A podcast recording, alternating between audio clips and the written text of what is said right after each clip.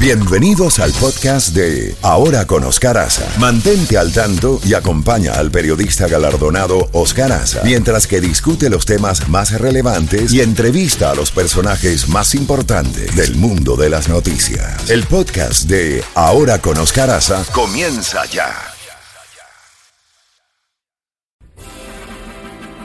8 y 29 minutos en la costa este de los Estados Unidos y nos vamos directamente a Kiev con nuestro amigo, el profesor, el traductor, miembro de la Unión de Escritores de Ucrania, Sergio Borshchevsky.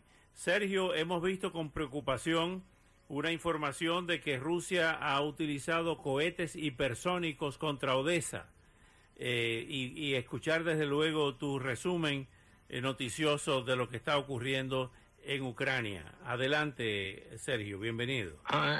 Sí, bueno, como siempre empiezo con las cifras de las bajas de enemigo, solamente las cifras donde hay cambio en comparación con el día de ayer. Entonces, el personal 26,000 ahora, es decir, 350 más, 25 tanques más, en total 1,170, 44 vehículos blindados más, 2,808, 6 sistemas artilleras, 519 en total. También vehículos de todo el tipo, 10 más, 1,980. Y aparatos sin pilota, aparatos volables sin pilota, 3 más, 380. Por supuesto, hubo ataques contra Odessa de gran cantidad de misiles. También los combates más cruentes tenemos ahora en la región de Izium, es la provincia de Kharkiv, muy cerca de Kharkiv, y también donde nuestras fuerzas expulsan, libraron cuatro aldeas más durante este día entero. Y también, por supuesto, en Mariupol. Pero siguen ataques a diferentes regiones de Ucrania, a provincia de Sumy, por ejemplo, a otras regiones. Y todo esto se acompaña con atrocidades por el ejército ruso, por crímenes, y puedo decir que la oficina del procurador general de Ucrania publicó la cifra total que 15,657 crímenes del ejército ruso ya están confirmados y documentados por la procuradora.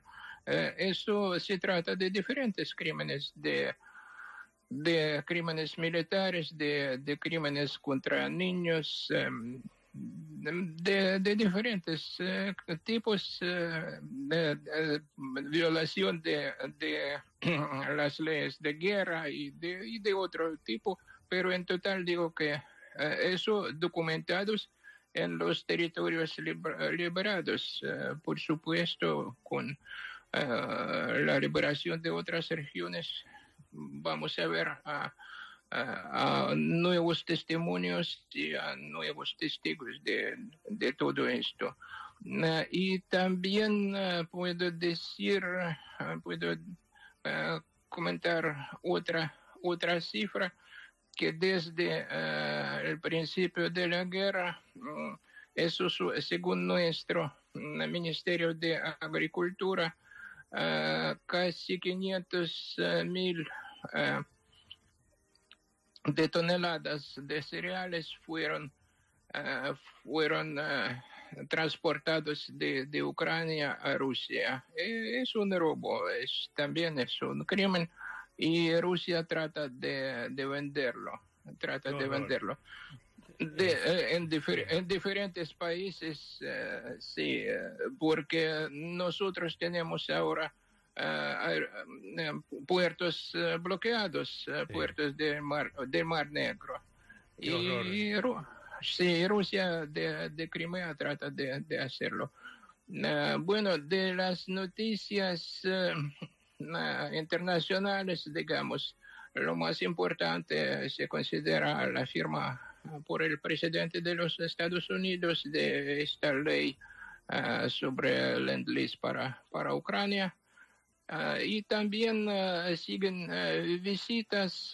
Hoy, por ejemplo, en Kiev está, digamos, de improviso la ministra de Exteriores de Alemania, porque nunca se anuncian tales visitas de antemano por razones de seguridad de estas personas. Y en Kiev incluso hoy habrá bueno, un espectáculo en un teatro. Puso en escena una amiga mía, una actriz de Kiev, cumple papel Rima Zubina, que está en Kiev. Habrá un estreno de un espectáculo en Kiev hoy. Y otra de las actividades culturales de la ciudad, eso se trata de una conferencia, videoconferencia sobre asuntos internacionales por Timothy Snyder, el científico estadounidense muy famoso en Ucrania, pues sus libros, varios libros fueron traducidos al ucraniano. Así son. Sergio, nos preocupó mucho, hablaba con nuestro común amigo Álvaro Alba, de que nos preocupó mucho en el discurso de Putin ayer, que se refería a Ucrania como parte de Rusia, no reconoce la existencia de Ucrania como país soberano, como país independiente, y hablaba de provincias como Sebastopol, Kiev y Kharkiv. Realmente, ¿cuál es la intención de Putin de desconocer la soberanía de Ucrania? Pero yo puedo confirmar. Yo, por ejemplo, publiqué un artículo muy bueno, de gran tamaño, en el año 2006, recordando una entrevista entre Putin en el año 2005 y Tony Blair, el primer ministro de Gran Bretaña de aquel entonces, donde Putin decía lo mismo. Putin y Rusia, no solamente Putin, Rusia toda, entera, piensa así, que Ucrania es una parte de este imperio famoso que primeramente el imperio ruso y después el imperio soviético, pero Ucrania forma parte. Y yo entiendo muy bien a Putin. Sin Ucrania este imperio no puede existir. No puede existir sin Ucrania.